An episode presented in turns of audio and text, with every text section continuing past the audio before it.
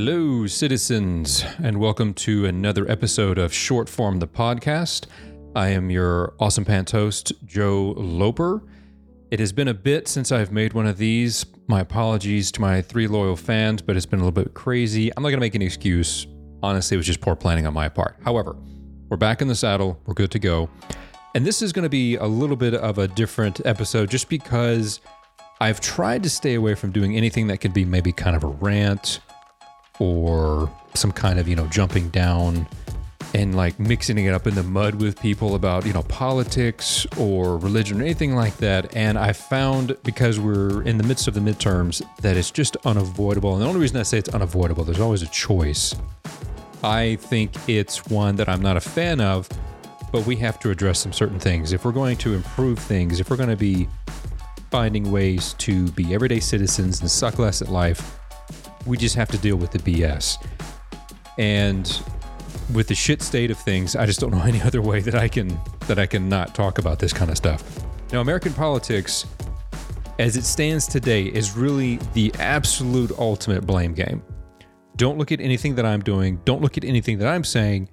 Look at all the bad things that this other person, this other candidate is doing.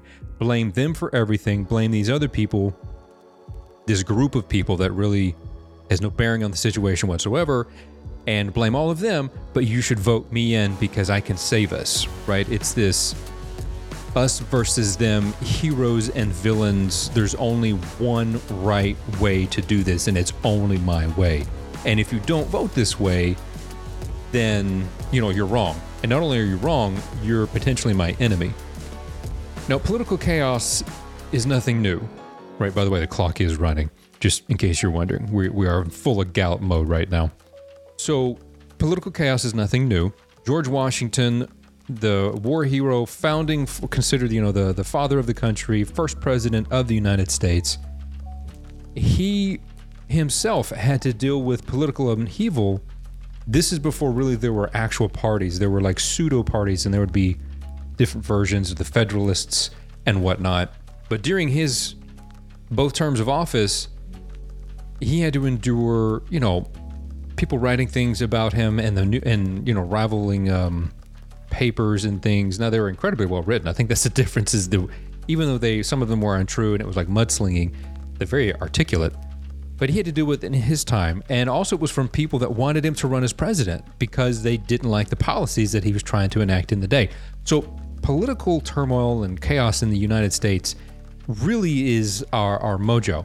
However, it is at I think it's gone beyond a fever pitch. I think we're at a point of just total chaos. And uh, there's a whole lot, lot of reasons where we can talk about why that is. But for this, let's just focus on the crap that we're dealing with and how do we get out of it. Now, an easy explanation, and I've said this myself, I've used it quite a bit, is social media. Now, I don't think that that's totally unrealistic. Absolutely, do I think social media is at fault, especially with the unfiltered access of opinions and conspiracy theories, and how obviously there's a weakness in our system that, you know, enemies of the state take advantage of, you know, i.e., 2016 with Russia and their influence in the uh, the uh, presidential race. But what's really at the heart of, uh, not really at the heart of this, what is allowing this to continue to fester? Why is it we cannot root this infection out and improve not just how we are managing our country, the cat, the type of candidates that are coming up, the type of people that are deciding to run. How do we? Why are we not getting better at this? And the simple answer is us. Yes, I'm pausing for effect. It's us. We have to take responsibility for this because here's the thing as long as we tolerate this BS, not only tolerate it, but actually encourage it, they're going to keep doing this. Anyone who's who thinks that oh, if I just get up there and blame other people, if I fearmonger, if I warmonger and do all this other stuff, and I can get what I want, regardless of what their actual intentions are, then they're just going to keep doing it. You know, stoking the fires of hate and judgment and blame, so we live in fear right? That's the American 21st century. That's exactly where we are right now. Now, again, we don't have time to really go back and say, okay, when did this start? How did this start? We have this history of politics in our country, and really democracies as a whole do this because you have a difference of opinions.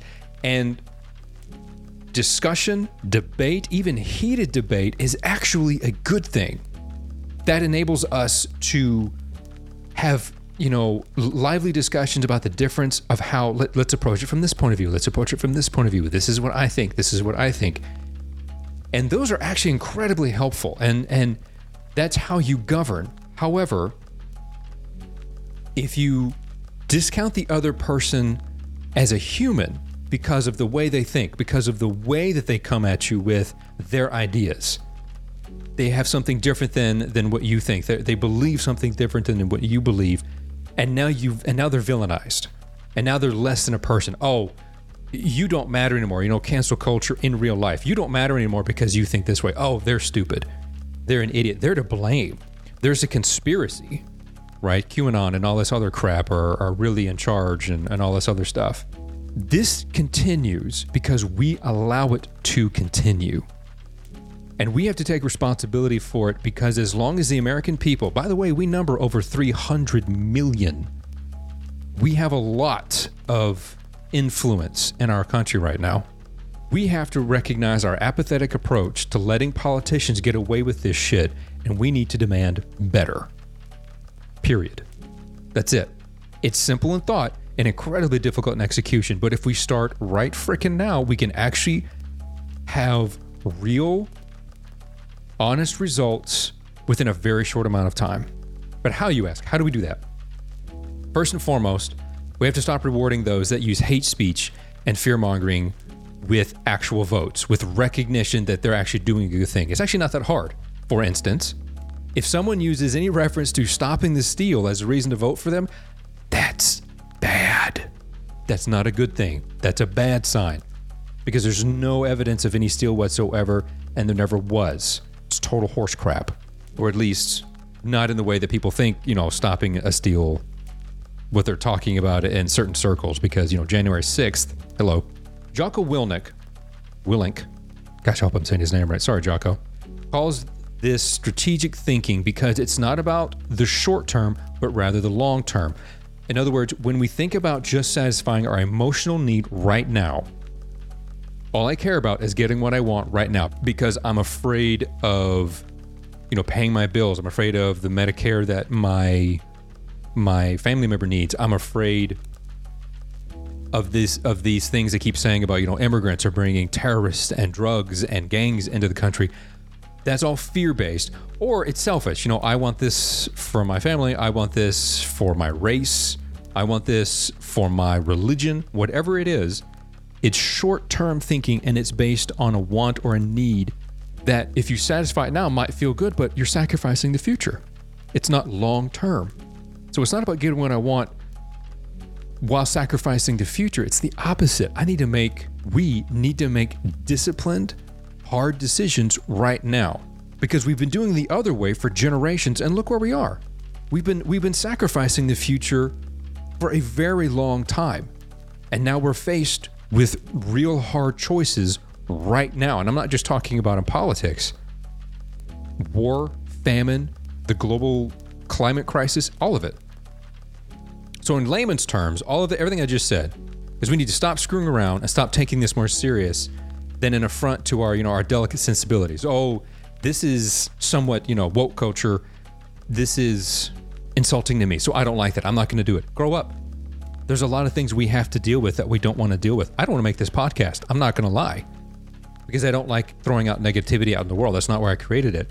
But seriously, we've got to address a lot of a lot of foolish thinking, and I'm trying to be I'm minding my words here because these are not the words I actually want to use.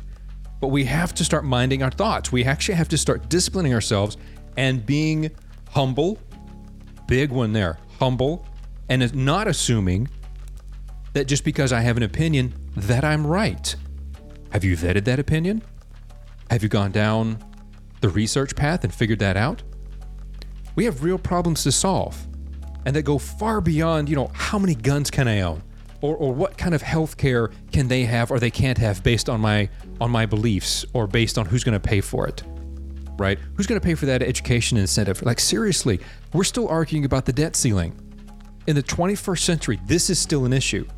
Now, why do I rant on this? Why is it now? Here's the thing I'm not saying those aren't important issues, but why am I saying they're not as important?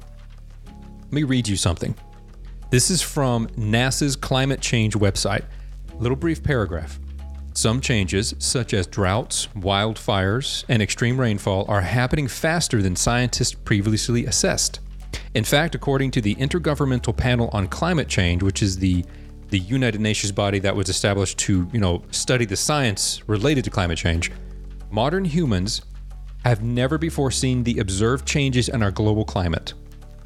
Let me repeat that. Modern humans have never before seen the observed changes in our global climate.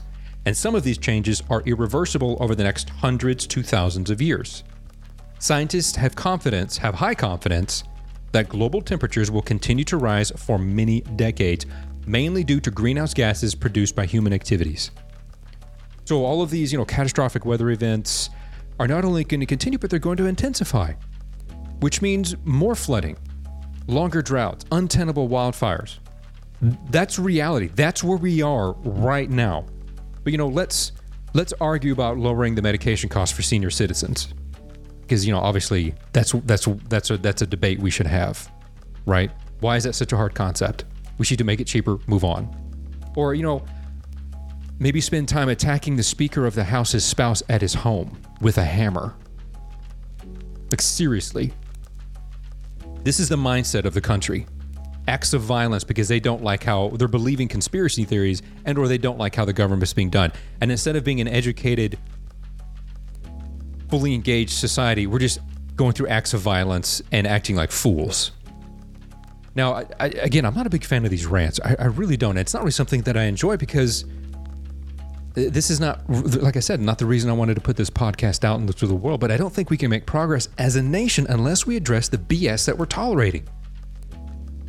So, how do we make this actionable? What can we do? It's at 13 minutes. So, what can we do? First, go vote. Vote. It doesn't matter if you if you know your person's going to win regardless of what you do or not or if there's really no one that you're a big fan of, whatever, vote.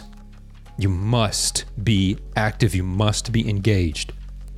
And second, and this is a big one, we have to demand better from the candidates and elected officials and move to hold the parties responsible for their actions rather than encourage more outlandish behavior.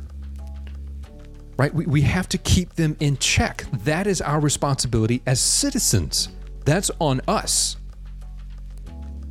And I mean, and when I say restrain, I mean restrain from inside the parties because this idea of like Democrats holding Republicans responsible or Republicans holding Democrats responsible is just a fallacy. It's idiotic. It's never going to happen. The Republican Party has to hold itself accountable. The Democratic Party and its constituents have to hold themselves accountable. And when I mean accountable, I mean what is serving the best interest of the country and the nation, not what is making my team happy and giving us a win quotation marks so so that we can celebrate and be awesome. That's not the that's not the end result we need. I'm going to end with this quote from George Washington. This is his in his farewell address in 1796 and it's about the political parties. The common and continual mischiefs of the spirit of party are sufficient to make it in the interest and duty of a wise people to discourage and restrain it. 226 years ago, the first president of the United States warned us we have to keep the political parties in check. This has been a rant, but we have to do better. Thanks for listening. I say this with love and compassion. I want us to have a better country and I want us to have a future. Thanks for listening. I'll catch you next week.